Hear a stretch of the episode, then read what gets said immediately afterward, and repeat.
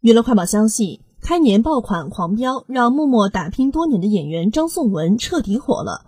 他扮演的高启强被称为中国教父，从鱼贩子到大佬的戏剧人生充满了跌宕起伏。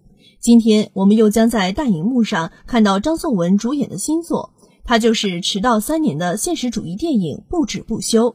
影片由贾樟柯监制，王晶导演，白客、张颂文及苗苗共同主演。二零二零年完成制作，并在平遥影展首映。如今波折三年后，终于登上大荧幕。